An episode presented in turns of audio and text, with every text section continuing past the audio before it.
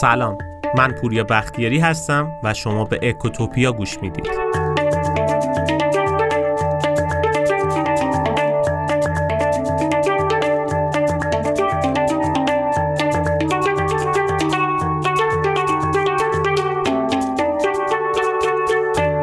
اگه از عموم آدما بپرسین که اگه بخوای یه کارآفرین خوب به معرفی کنی کیو معرفی می‌کنی؟ عموما اسم کارآفرینای بزرگ دنیا رو نام می‌برن.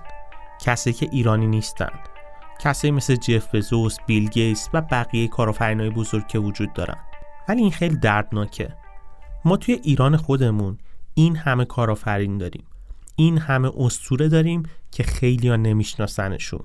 چرا باید واقعا وقتی می‌خوایم یه کارآفرین رو نام ببریم باید یه کارآفرین خارجی رو نام ببریم؟ کارآفرینای داخلی خیلی بزرگی داشتیم که متاسفانه نمیشناسیمشون.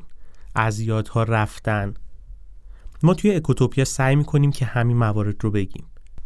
توی اپیزودهای قبلی راجع به کفش ملی گفتیم. امروز می‌خوایم راجع به یک کارآفرین دیگه بگیم. ولی یه نفر نیستن اینا. یک خانواده رو می‌خوام معرفی کنم. کسایی که برای اولین بار توی ایران تاید و تولیپرس و مینو و پفک و ساق طلایی آوردن. و امروز بچه هاشون توی بهترین شرکت های دنیا دارن کار می‌کنن. شرکت های بزرگی مثل اوبر مدیر عاملن بله درسته. داستان امروزمون راجب ژن خوبای واقعیه. خاندان خسروشاهی.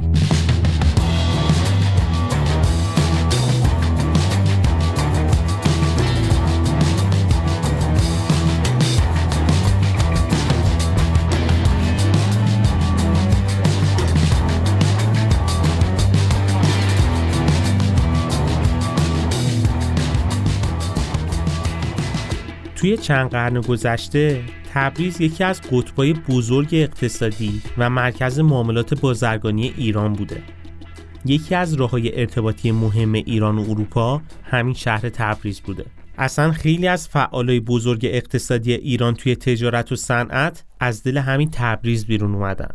به طوری که حتی جهانگردای خارجی که از آذربایجان دیدن می‌کردن توی خاطراتشون می نویسن مردم تبریز مقتصد محتاط، زرنگ، دوراندیش و پرخاشجو هستند.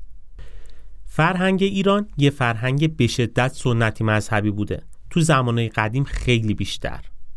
جوامع مذهبی سنتی عموما قناعت، صرفه‌جویی، تسلیم به سرنوشت و کوچیک نگه داشتن واحدهای تولیدی و بازرگانی رو توصیه می‌کنن. اما خب اگه اقتصاد خونده باشیم می‌دونیم که آدام اسمیت یه چیز دیگه گفته. تفکر آدام اسمیت اینطوریه. هر کسی و مالک اموال خودش می‌دونه. همه رو به رقابت توی بازار تشویق می‌کنه و سود هر شخص رو به نفع سود جامعه می‌دونه. چرا؟ چون جامعه از تلاش اون آدم بهره مند میشه. تفکرات آدام اسمیت کم کم داشت توی ایران جا باز می‌کرد. حسن خسروشاهی به بچهاش همیشه از قناعت می‌گفت. ولی بچه ها خیلی قانع نبودن. این حرفا رو هم خیلی قبول نمی‌کردن.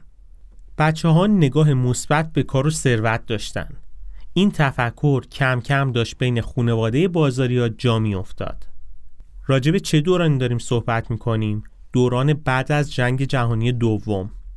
بعد جنگ جهانی دوم یعنی تو دهه های سی و پنجاه که خیلی ها اون دوره ها رو دوره های طلایی ایران نام می‌برن امنیت و مدرنیته شکل جدیدی گرفته بود. زمینه های اولیه برای شکلگیری کارآفرینی تو ایران فراهم شده بود. اصلا اگه الان به خیلی از صنایع نگاه بکنیم تاریخ تأسیسشون برمیگرده به اون دوران یا حتی بزرگترین فعالای اقتصادی هم از دل همون دوران بیرون اومدن. حالا اگه این وسط هم کسی بود که از قبل حرفه آبا و اجدادیش تجارت و بازرگانی بود که چند کیلومتر جلوتر از بقیه بود شرایط براش ایدئال بود دقیقا مثل خاندان خسروشاهی. حاج حسن خسروشاهی توی اواخر دوران قاجار و اوایل پهلوی رئیس اتاق بازرگانی تبریز بود. آدم مذهبی و مجتهدی هم بود. کار اصلیش حل و فصل مشکل بین تجار بود. حاج حسن تحصیلاتش در حد اجتهاد بود. ولی با این حال از سال 1280 به همراه دو تا برادرش یعنی قفار و حسین شروع به تجارت کردند فاستونی و شکر و چایی و کاغذ و بقیه کالاها رو وارد می‌کردن. همزمان هم یه کارخونه نساجی توی قزوین تأسیس می‌کنن. با رونق گرفتن کارشون تو نساجی به فکر توسعه میافتن.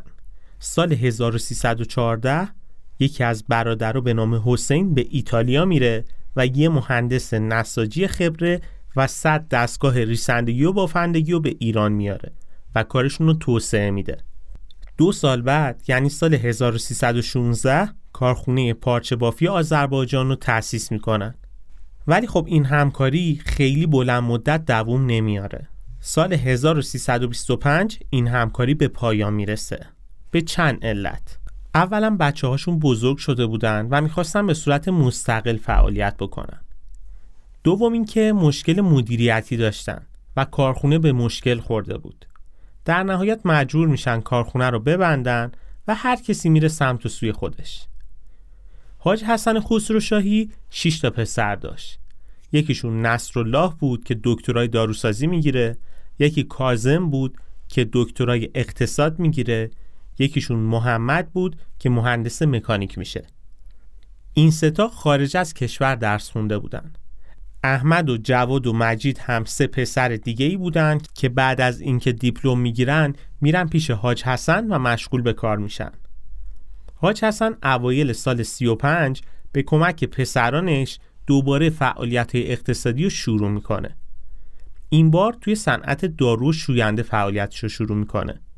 به مناسبت شروع فعالیت حاج حسن یه پیام برای پرسنلش می نویسه که تا سال 57 دستورالعمل شرکت بود.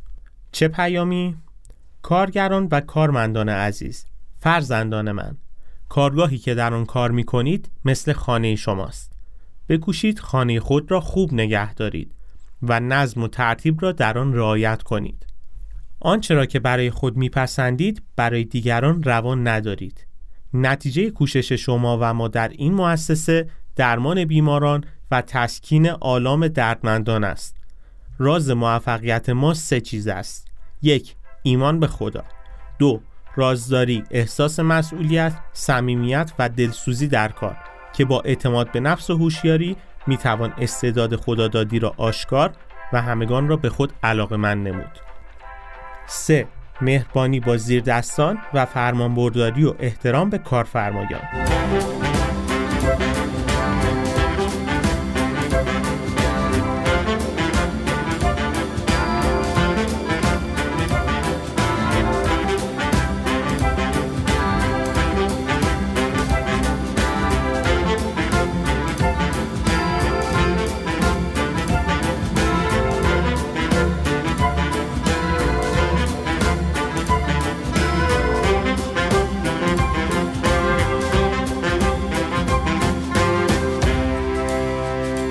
خسرو ها پول، تجربه، سواد و مهارت داشتن. یعنی هر آن چیزی که یک کارآفرین باید داشته باشه. مهمتر از همه این که فکر بزرگی داشتن و به درست و سالم کار کردن معتقد بودن. روز به روز پیشرفت کردن و کارشون رو گسترش دادن. 16 تا شرکت صنعتی و تجاری بزرگ تأسیس کردن و پولاشون رو جای درستی سرمایه گذاری کردن. شرکت سرمایه گذاری البرز رو تأسیس کردن. که الان توی بورس نماد اون شرکت والبره بیشتر از 16 تا شرکت رو میارن زیر مجموعه این شرکت سرمایه گذاری البرز. چه شرکت هایی بودن؟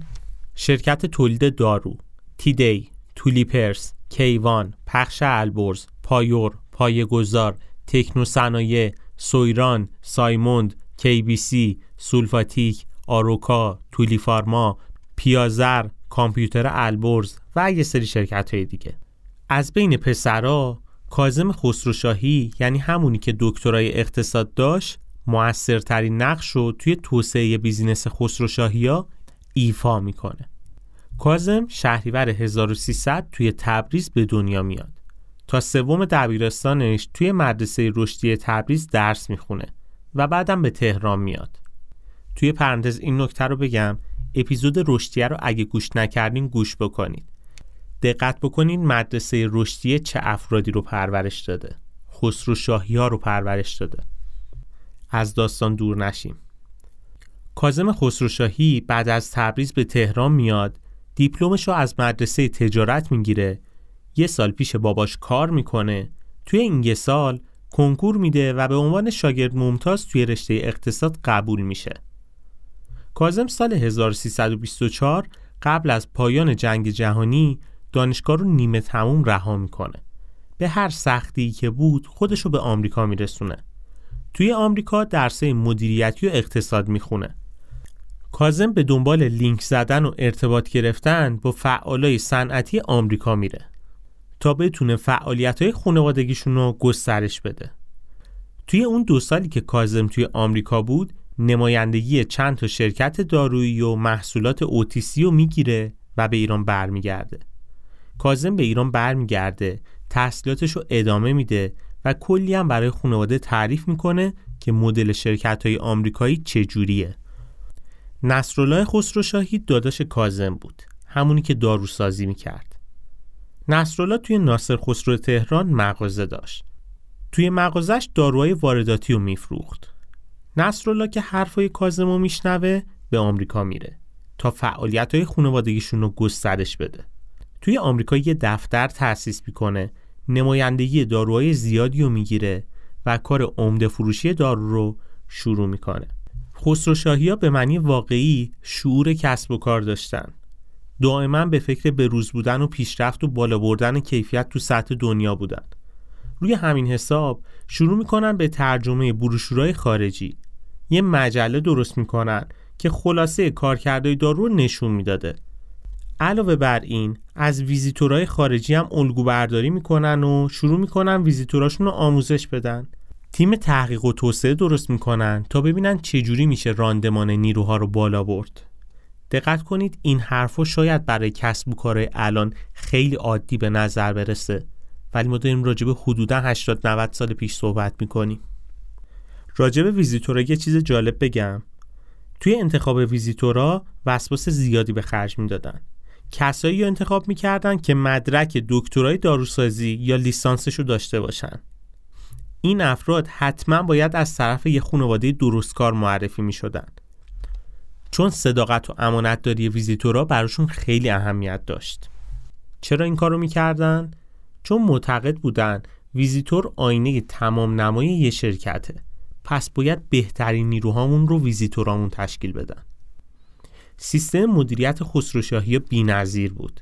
تمرکزشون به شدت روی کار گروهی بود. سیستم تفویض اختیار داشتن. گفتگوی آزاد بین مدیرا و همکارا وجود داشت. به انتقاد و ایده های جدید اهمیت می‌دادند. معتقد بودن همیناست که باعث خلاقیت میشه. سیستمشون مبتنی بر شایسته سالاری بود. هر کسی پتانسیل پیشرفت و ارتقا داشت کمکش می‌کردن برای ارتقا. اینقدر سیستم و منظم و حرفه‌ای چیده بودن که سال 56 بیشتر از چهل هزار داروخانه و فروشگاه تو کل ایران داشتن. که توی این داروخونه و فروشگاه ها محصولات دارویی، بهداشتی، غذایی پخش می‌کردن. همه این فعالیت ها هم توسط واحد کامپیوتری کنترل می‌شد. ببینید توی اون دوران چه حجم سنگینی از کار رو چقدر اصولی دارن انجام میدن. یکی از شرکت هایی که داشتن خسروشاهی ها شرکت تولید دارو بود. الان تو بورس نمادش تولیده این نمادا رو دارم برای این میگم که بدونید خیلی از این نمادایی که تو بورس و ما داریم سهامشون رو خرید و فروش می‌کنیم پشتش چه داستانی بوده؟ چه کارآفرینای بزرگی بودن که امروز هیچ اسمی ازشون نیست. از بحث دور نشم. توی دورانی شرکت تولید دارو سعی می‌کنه خط تولیدش رو افزایش بده. سر همین خسروشاهی ها میرن با دکتر اقبال که اون موقع نخست وزیر بود مذاکره می‌کنن که مواد دارویی از عوارض گمرکی باید معاف بشه. دکتر اقبالم قبول می‌کنه و موفق میشن محصولات پاک کننده تاید، خمیر دندون و صابون رو که متعلق به شرکت گمبل بود و توی کشور توضیح بکنن. اول کار محصولات تاید رو با کمک شرکت پروکتر به بازار می آوردن اما پروکتر بعد از مدتی غیر از کار با خسروشاهی ها رفت با یه شرکت ایرانی دیگه هم قرارداد بست. سر همین خسروشاهی ها پروکتر رو کنار گذاشتن. رفتن با یه شرکت اسپانیایی قرارداد بستن. تجهیزات از ایتالیا خریدن محصولات جدیدی با برند دریا توی بازار عرضه کردن. همزمان با ارائه محصولات دریا یکی از رقبا به اسم آقای لاجوردی که داستان لاجوردی رو هم توی یه اپیزود دیگه بهتون میگیم محصولات شوینده رو با برند برف توی بازار میاره. لاجوردی هم آدم خیلی زرنگی بود. برای خارج کردن رقبا با خسروشاهی همکاری می‌کنه. استراتژی رهبری قیمت رو جلو می‌بره با خسروشاهی ها چطوری؟ یعنی سعی می‌کردن قیمت رو تا حد ممکن پایین بیارن تا حدی که ضرر ندن و هزینه‌هاشون سر به سر بشه. دقت کنید بقیه شوینده ها داشتن با 28 ریال توی بازار عرضه می شدن خسروشاهی و لاجوردی همکاری می‌کنن با هم دیگه و دریا و برف رو با قیمت 15 ریال توی بازار میدن. عملا بقیه رقیبا حس میشن و اینا دوباره بازار رو دست می‌گیرن.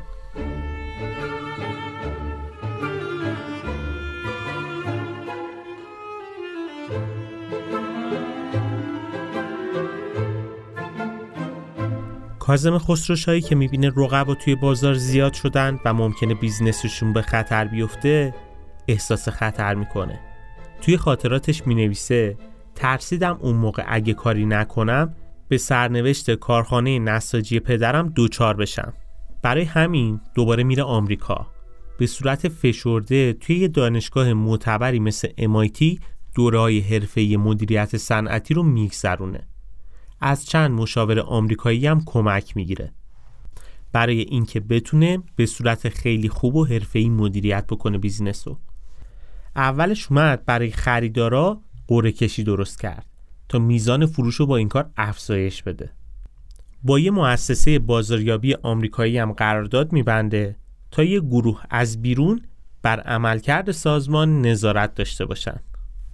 و این کار باعث میشه آرزه توی سازمان شناسایی بشه و ساختار سازمان به طور کلی تغییر بکنه. اصلا بد نیست بدونید. خسروشاهی ها اولین کسایی بودن توی ایران که شرکت راه انداختن و توی شرکتشون چارت سازمانی داشتن. یه نکته مدیریتی جالبم بگیم بد نیست. کازم برای اولین بار توی ایران اومد برای شرکتش بیزینس پلن نوشت. توی اون بیزینس پلن پنج تا هدف سازمانش رو به ترتیب نام برد. هدف اولش نوآوری بود. دوم آموزش نیروی انسانی. سوم افزایش بهرهوری. چهارم مسئولیت اجتماعی. و پنجم سوداوری شرکت. ببینید سوداوری شرکت اولویت یکش نیست. اینشه که جالبه. کازم خسروشاهی توی خاطراتش می نویسه یه روز یک گروه ژاپنی اومدن برای بازدید از شرکت. با دیدن business plan از کاظم پرسیدن که چرا سوداوری رو اول ننوشتی. کاظم میگه سوداوری توی بلند مدت بدون توجه به اون چهار هدف دیگه به دست نمیاد. من نمی‌خوام چند ماه و چند سال کار کنم. می‌خوام business م دووم داشته باشه.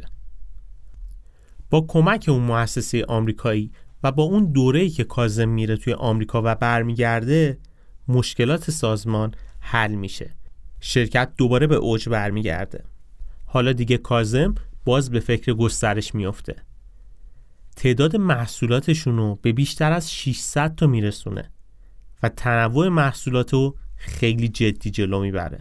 توی همین زمان ارتباطش رو با بهترین شرکت های اروپایی و آمریکایی زیاد می‌کنه. طوری که حسن خسروشاهی یه روز دوستاش رو دعوت می‌کنه که بیان از کارخونه بازدید کنن و به دوستاش میگه این کازم رفت آمریکا و برگشت. گفت ما می‌تونیم توی همین دوتا اتاقی که داریم کارخونه داروسازی را بندازیم. ببینید این دو اتاق چه وسعتی پیدا کرده. در اوایل دهه چهل کازم دکترای اقتصادش رو از دانشگاه تهران می‌گیره. توی دهه چهل و پنجاه عضو هیئت رئیسه اتاق صنایع و معادن ایران میشه. هیئت مدیره بانک اعتبارات صنعتی بانک ایران و عرب و بانک سرمایه گذاری ایران و به مدت دو سال رئیس انجمن مدیریت ایرانیان بود. کازم خسروشاهی بعد از 36 سال فعالیت و کارنامه درخشانی که داشت به اصرار جمشید آموزگار به مدت 13 ماه وزیر بازرگانی شد. واقعا کی از کازم خسروشاهی بهتر برای اون وزارت؟ این رو هم کازم توی خاطراتش می نویسه. میگه علت این که قبول کردم این مسئولیت رو این بود که احساس مسئولیت پذیری می‌کردم در برابر امکاناتی که از کشور برای آموزش، ثروت و رفاه به دست آورده بودم. در عین حال معتقد بودم اگه توی تصمیم دولت حضور داشته باشم و کمک کنم تا مشکلات اقتصادی هرچه سریعتر برطرف بشه مردم آسوده تر و صاحبان صنایع شادتر میشن.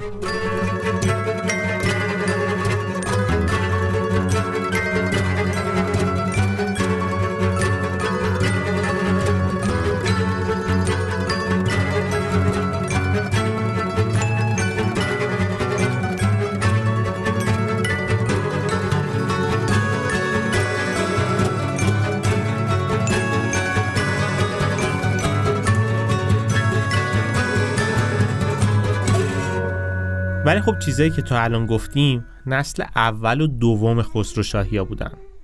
اوایل دهه پنجاه نسل سوم خسروشاهی ها بزرگ شده بودن درساشون رو خونده بودن تجربه ها رو از پدرشون کسب کرده بودن و حالا آماده ورود به بازار کار بودن. کازم تصمیم می‌گیره از پتانسیل این بچه ها استفاده بکنه. سر همین شرکت خسروشاهی ها تو سال 50 تا 57 به اوج خودش می‌رسه. گسترش پیدا می‌کنه. توی پرانتز اصلا اینو بگیم بد نیست. سال 57 گزارش هیئت مدیره به مجمع این مدلی بوده. فروش شرکت توی سال 56 یک میلیارد و 26 میلیون و 400 هزار تومن بوده که نسبت به سال قبلش 39 درصد رشد داشته.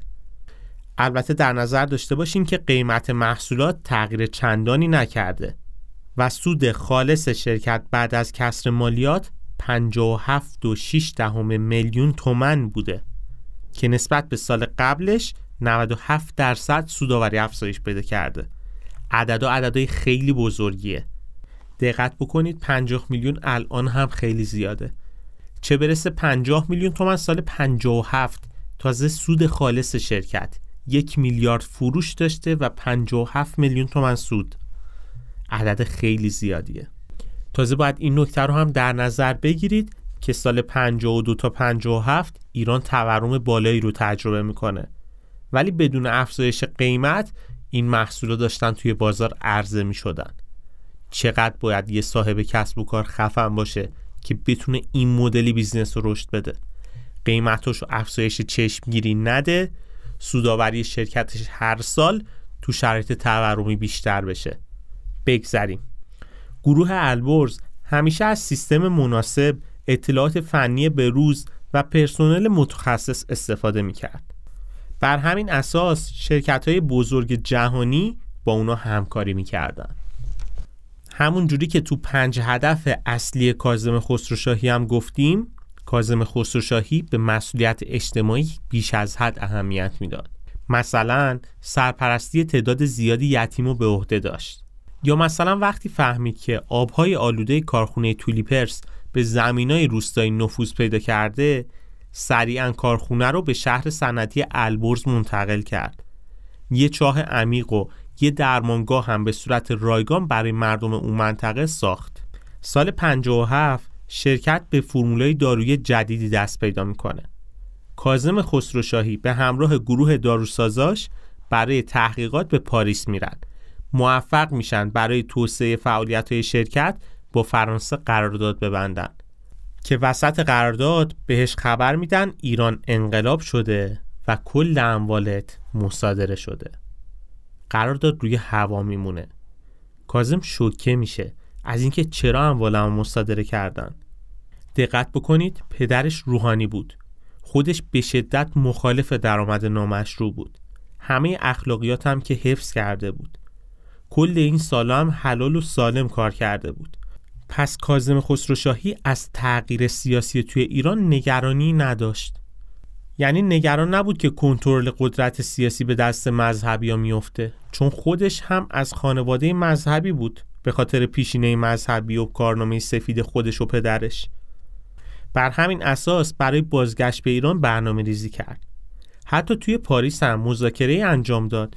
تا یک کارخونه داروسازی رو برای شرکت سهامی البرز بخره. چون داروهای ساخت ایران به دلیل نداشتن کیفیت دارویی هر چقدرم که سالم بودن اجازه صادرات به کشورهای دیگر رو نداشتن. واقعا دردناکه. شرکت به این بزرگی که تو اوج بوده و بحرانه اقتصادی سیاسی اون دوره نذاشته کوچیکترین آسیبی بهش برسه پنج هزار کارمند و کارگر و مدیر داشته این همه تجربه بوده پشت این شرکت یه شب تعطیل بشه. یه شب اموال این آدم مصادره بشه. ولی خب انقلاب به پیروزی می‌رسه. کازم و خانوادهش توی فرانسه میمونن. بقیه برادراش هم برای زندگی به آمریکا و اروپا میرن. کل شرکت سرمایه گذاری البرز رو هم سال 64 بنیاد 15 خورداد مصادره می‌کنه. واقعا اگه خسرو توی ایران بودن الان قطعا وضعیت که برای کرونا اتفاق افتاد اینقدر دردناک نبود. خیلی زودتر از بقیه کشورها هم می‌تونستیم ما واکسینه بشیم و خیلی از مشکلات درمانی ما حل بشه. دقت کنید ما الان با بحران دارو مواجهیم. در صورتی که گذاران صنعت دارو توی ایران کسانی که دلسوزان واقعی بودن از ایران فراری داده شدن نذاشتن توی ایران کار بکنن.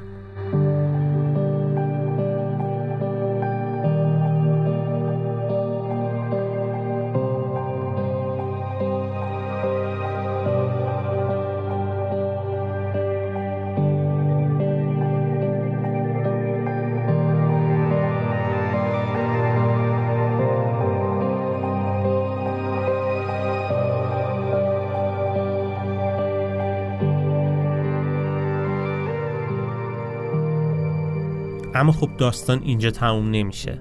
اگه یادتون باشه اول اپیزود گفتیم داستان ژن خوب ها رو می‌خوایم بگیم. بله اینا به معنی واقعی ژن خوب بودن. ما تا اینجا راجع به خانواده حاج حسن صحبت کردیم. اگه یادتون باشه هم گفتیم که حاج حسن دو برادر داشت که با هم کارخونه نساجی رو توی قزوین راه اندازی کرده بودن که کارخونه رو سال 1320 میبندن و هر کی میره سمت زندگی خودش. گفتیم که حاج حسن با کمک پسراش وارد کار تولید دارو و شوینده شد.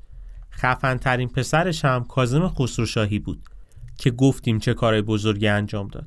اما یکی دیگه از برادرای حاج حسن اسمش حاج قفار بود. بعد از بسته شدن کارخونه نساجی این هم بیکار نشست. با کمک پسراش وارد کار صنعتی شد. اینجا هم یکی از پسرا خیلی خفن تر از بقیه بود. کدوم پسر؟ علی خسروشاهی.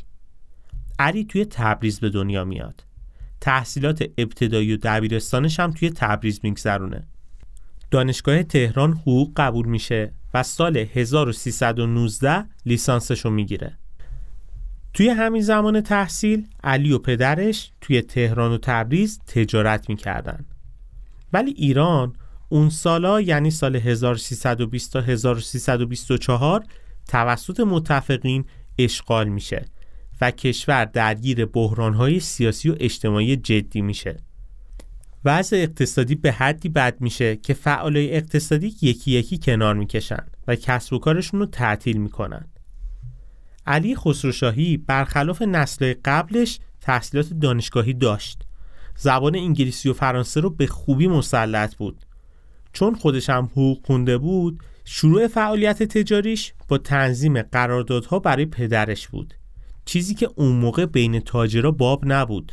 مبنای تجارت اعتماد بود. ولی علی اومد و روند رو تغییر داد. علی خسروشاهی تجربه فعالیت توی بازار تبریز و تهران رو داشت. نظام بانکی رو به خوبی میشناخت. با صنعت خورده فروشی هم آشنا بود و اعتبار به شدت بالایی داشت. فوقالعاده باهوش بود مذاکره کننده قهاری بود و بلد بود با چه کسی به چه مدلی صحبت کنه. بعد از جنگ جهانی توی دهه سی اوضاع اقتصادی ایران کم کم ثبات می‌گیره. علی خسروشاهی فعالیت اقتصادیشو به همراه خانواده شروع می‌کنه. کارخونه مینو رو سال 1338 افتتاح می‌کنه. البته بعضی منابع میگن که علی خسروشاهی از انگلیس آب نبات و بیسکویت وارد می‌کرده و با پولی که از این طریق به دست می آورده زمین کارخونه مینو رو تو جاده مخصوص کرج می‌خره. علی خسروشاهی روز به روز مینو رو گسترش میده. خودش همیشه پای کار بوده.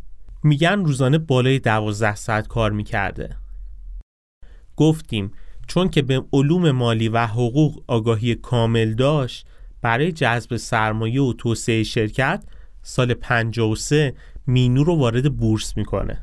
نمادهای شرکت مینو هم هنوز که هنوز توی بورس هست و کلی شرکت های زیر مجموعهشون هم توی بورس هست که می‌تونید نماداشون رو توی بورس ببینید. روش های مدیریتی علی خسروشاهی خیلی خاص بود. اخلاقیات براش خیلی مهم بود.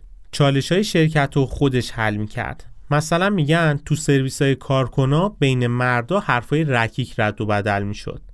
برای حل این مشکل سرویس کارکنای زن و مرد رو مشترک کرد. در عین حال چهارچشمی هم حواسش بود که مدیراش با سوء استفاده از قدرتشون نخوان از زن و استفاده ابزاری بکنن. مینو داشت روز به روز بزرگتر می‌شد. تامین سرمایه هم کرده بود و کار رو گسترش داده بود. آب نبات، بیسکویت، پاستیل، شکلات، پفک، ویفر، آدامس و کلی خوراکی دیگه توی شرکت راه اندازی کرده بود. جلیل خسروشاهی برادر علی به آلمان میره و از اونجا ماشینالات جدید به ایران میفرسته و علی رو توی بزرگتر شدنش کمک می‌کنه. عملا مینو از رقبا خیلی جلو میفته. البته میگیم جلو افتادن از رقبا. رقیب خاصی نداشتن. فقط یه آقای تهرانی نامی بود که شرکت ویتانا رو داشت که اونم بیسکویت مادر و کیک تولید می‌کرد و در مقابل مینو اصلا سهم خاصی از بازار نداشت. سه سال بعد از مینو یعنی تو سال 1341 شرکت شوکوپارس رو برای تولید انواع شکلات مختلف و مواد غذایی تأسیس می‌کنه. همزمان با تأسیس شوکوپارس شرکت دارویی بهداشتی مینو رو هم تأسیس می‌کنه. و توی اون لوازم آرایشی و بهداشتی تولید می‌کرده. البته عمده فعالیت این شرکت واردات لوازم آرایشی و دستبندی و توزیعشون بود. سال 1349 سومین شرکت خودشو به نام پرسوئیس ثبت می‌کنه. هدف از تأسیس این شرکت بیشتر صادر کردن تولیدات شرکتاش بود. به خاطر اینکه بتونه با تمرکز بیشتر روی صادرات اقدام بکنه سال 1351 شرکت صنعتی مینو رو تو خورم دره افتتاح می‌کنه. شرکتی به وسعت 54 هکتار. ولی خب توی اون دوران توی خورم دره امکانات خیلی کم بود و آباد شدن خورم دره عملا توسط خسروشاهی انجام شد. چون برای توسعه کارشون مجبور بودن خیلی از زیرساختها رو ایجاد بکنن. زیرساختهایی مثل جاده، برق و خیلی امکانات دیگه. از طرف دیگه با اومدن مینو توی خورم دره خیلی از کسب و کارهای دیگه هم اومدن و خورم دره رونق گرفت. اوایل تاسیس مینو توی خورم دره سه شیفت فقط تافی تولید می‌کردن. انقدر تقاضا بالا رفته بود که تو کارخونه تعطیلی نداشتن. حتی روز آشورا هم اعلام کردند که شرکت بازه. بیاین سر کار. کارمندان خرافی می‌گفتن که روز آشورا بیایم کار کنیم خدا ما رو سنگ می‌کنه و اتفاقات بدی برامون میفته ولی خسروشاهی بازی رو بلد بود. توی اون روز حقوق کارکنا رو پنج برابر کرد و کارمندا همه بیخیال خرافه شدن و همشون سر کار اومدن. در کنار این کارها شرکت قاسم رو هم تأسیس می‌کنن. قاسم توی چند استان دفتر و انبار می‌زنه. تا محصولاتشون رو توضیح بکنه. یکی از بزرگترین موفقیت های خسروشاهی ها همین شرکت قاسم بود که از مشاوران سوئیسی کمک گرفته بودن تونسته بودن یه شبکه توزیع بینظیر درست بکنن که هزینه ها رو به حد زیادی پایین آورده بود. این شرکت الان توی بورس هست و نمادش قاسم ایرانه.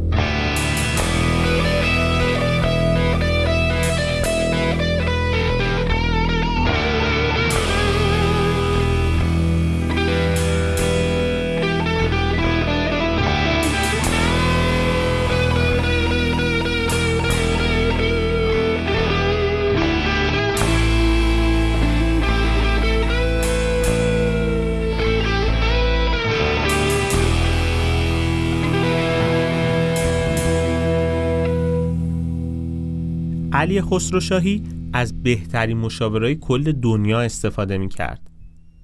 مدیریتش توی اون دوره بی‌نظیر بود. به مدیراش می‌گفت اینجا هاروارده.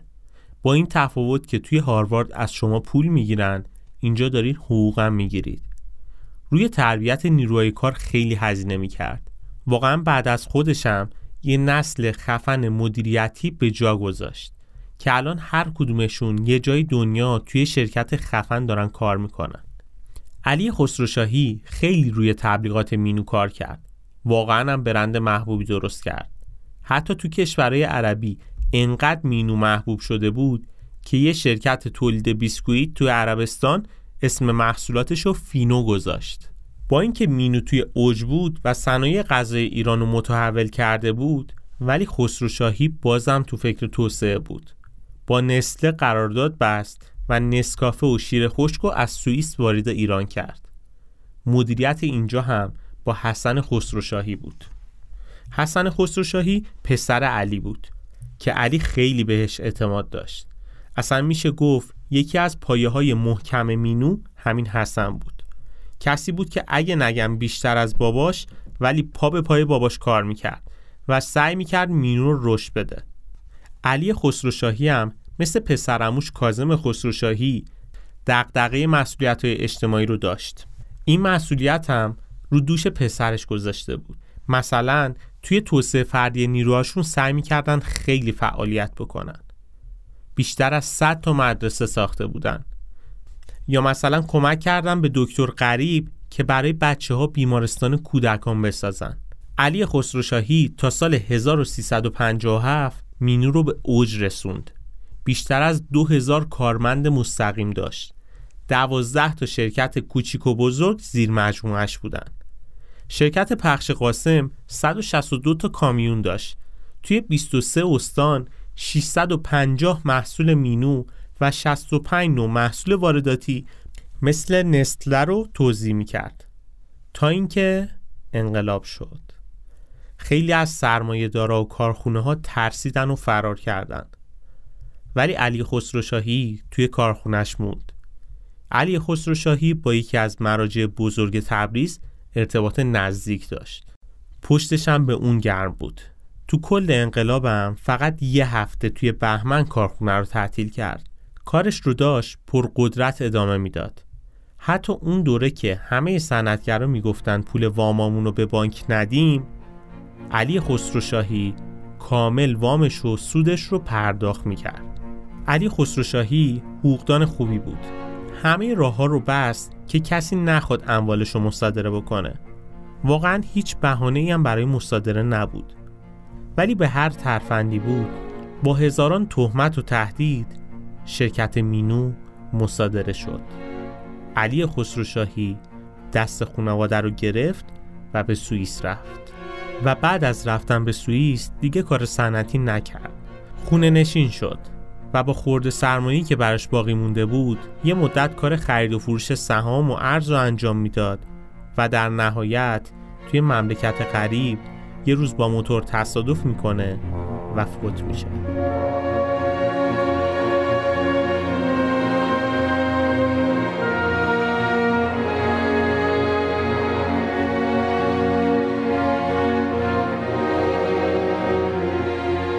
پسر علی خسروشاهی یعنی حسن اوایل دهه 60 به کانادا میره.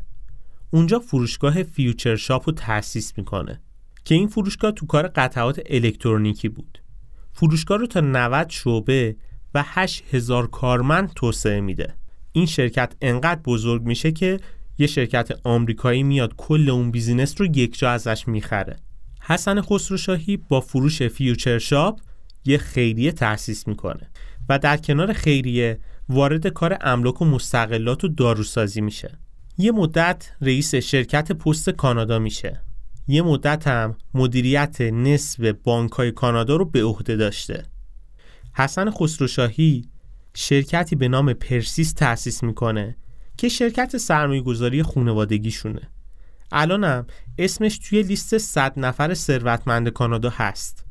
سال 2003 توی کانادا از حسن خسروشاهی به عنوان سخاوتمندترین خیر و حامی مردم توسط نخست وزیر بریتیش کلمبیا تقدیر میشه. اما داستان خسروشاهی ها به همینجا هم ختم نمیشه. گفتیم اینا ژن خوبای واقعی بودن. گلناز خسروشاهی دختر حسن که بنیانگذار شرکت موسیقی ریسرور مدیا میشه که جز شرکت های خیلی شناخته شده تو حوزه موسیقیه توی دنیا. بهزاد خسروشاهی پسر حسن خسروشاهی مدیر صندوق سرمایه گذاری درای کپیتال میشه و توی تورنتو مشغول به کار میشه. امروز از نسل خسروشاهی یک نفر هست که خیلی معروفه. دارای خسروشاهی. دارا خسروشاهی پسر اسقر خسروشاهی بوده. چیکار است؟ الان مدیرعامل اوبره. اوبر یکی از بزرگترین استارتاپ های دنیا تو زمینه حمل و نقله که اگه بخوام مشابهش رو توی ایران بگم مشابه اسنپ و تپسی خودمون میشه. دارا خسروشاهی رو توی دنیا به عنوان برجسته ترین مدیرعامل و کارآفرین ایرانی می‌شناسن. تو سال 2016 بالاترین درآمد و بین کل مدیرعاملای آمریکایی داشت. الان 54 سالشه و 220 میلیون دلار دارایی داره. علی وحادی پرتوی هم از دیگر نوادگان این خاندانن که توی فیسبوک و پینترست سرمایه گذاری کردن. الان هم هر کدومشون شرکت های خودشونو دارن. امین خسروشاهی بنیانگذار نیرواناه که سال 2016 این شرکت رو 400 میلیون دلار به اینتل میفروشه. الان هم نایب رئیس اینتله. داریان شیرازی از نواده های خسروشاهیه که جز ده نفر اولی بوده که توی فیسبوک استخدام میشه. الان هم سهامدار اصلی شرکت سرمایه گذاری گرادینت ونچره بله درسته. اینها جن خوبهای واقعی هن. وطن یعنی پدر مادر نیاکان به خون و خاک بستن عهد و پیمان. وطن یعنی هویت اصل ریشه سرآغاز و سرانجام و همیشه. وطن یعنی گذشته حال فردا. تمام سهم یک ملت ز دنیا. وطن یعنی چه آباد و چه ویران. وطن یعنی همینجا.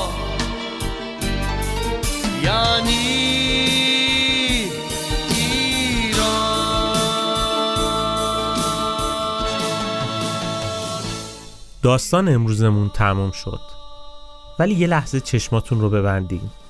دنیای فرضی رو تجسم کنید که توی اون کازم خسروشاهی وجود داره و احتمالا وزیر بهداشت و بازرگانی می‌تونه باشه. کلی کارخونه های دارویی توی ایران توسعه داده با بهترین شرکت های دارویی دنیا ارتباط داره و شاید واکسن کرونا رو هم برای اولین بار توی ایران تولیدش کنن. و مردم به جای اینکه درگیر پیدا کردن انسولین و داروها از دستفروشا و دلالای ناصر خسرو باشن چیکار می‌کنن؟ بهترین داروها رو می‌تونن توی داروخونه پیدا بکنن. دنیای فرضی رو تجسم بکنید که علی خسروشاهی وجود داره و الان خیلی از برندهای غذایی دنیا توی ایران هستن. توی خوراکی ما پیشرفتهای خیلی جدی کردیم. تصور کنید هنوزم که هنوزه ما به هر مدل پودر شوینده میگیم تاید. تاید رو اولین بار کی آورد؟ به هر مدل چیزی که شکل پفک باشه میگیم پفک. کلمه پفک اولین بار از کجا به وجود اومد؟ خیلی از خوراکی ها، شکلات ها و مواد شوینده و بهداشتی رو اینها به وجود آوردن. توی دنیای فرضی اینها می‌تونستن خیلی کار بزرگتری بکنن اگه وجود داشتن. دنیای فرضی رو تجسم بکنید که دارای خسروشاهی توی ایران بیزینس خودش رو راه مینداخت. دنیای فرضی رو تجسم بکنید که حسن خسروشاهی بزرگترین خیریه ایران رو داشت. و می‌تونست چقدر مشکلات فقر رو برطرف بکنه دنیای فرضی رو تجسم بکنین که خسروشاهی ها از ایران فراری داده نمی شدن. بهشون اجازه کار تو ایران داده می شد. به نظر من غم ترین جای ایران جاده مخصوص کرجه چرا؟ چون اونجا که رد بشین پر از کارخونه هاییه که هر کدومش داستان خودشون رو دارن یه کارخونه کفش ملی با اون داستان غمانگیزه روانی.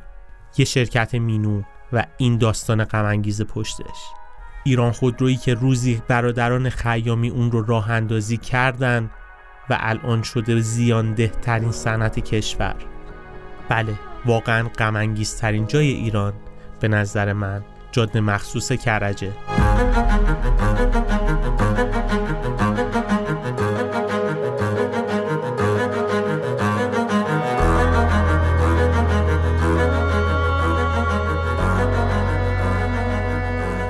خیلی ممنونم از اینکه تا این لحظه با ما همراه بودید. اگه اپیزود امروز رو دوست داشتید لطفا با دوستانتون به اشتراک بذارید و از ما حمایت کنید.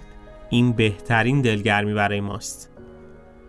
توصیه می‌کنم به سایتمونم حتما مراجعه بکنید. سایت داتایار لینکش توی توضیحات موجوده. اونجا بیشتر از هزار تا مقاله و مطلب علمی وجود داره که سعی کردیم به زبان خیلی ساده بیان بکنیم که شما بتونید بهتر با این مسائل اقتصادی و مدیریتی و مسائل سیاسی روزمره آشنا بشید و ازش استفاده بکنید. علاوه بر این توی سایت ما معرفی کتاب و نقشه راه هم گذاشتیم برای کسایی که به مطالعه بیشتر علاقه دارن. دوست دارن یه مسیر مطالعاتی رو طی بکنن. کلی دوره آموزشی هم اونجا هست که می‌تونید ازش استفاده کنید.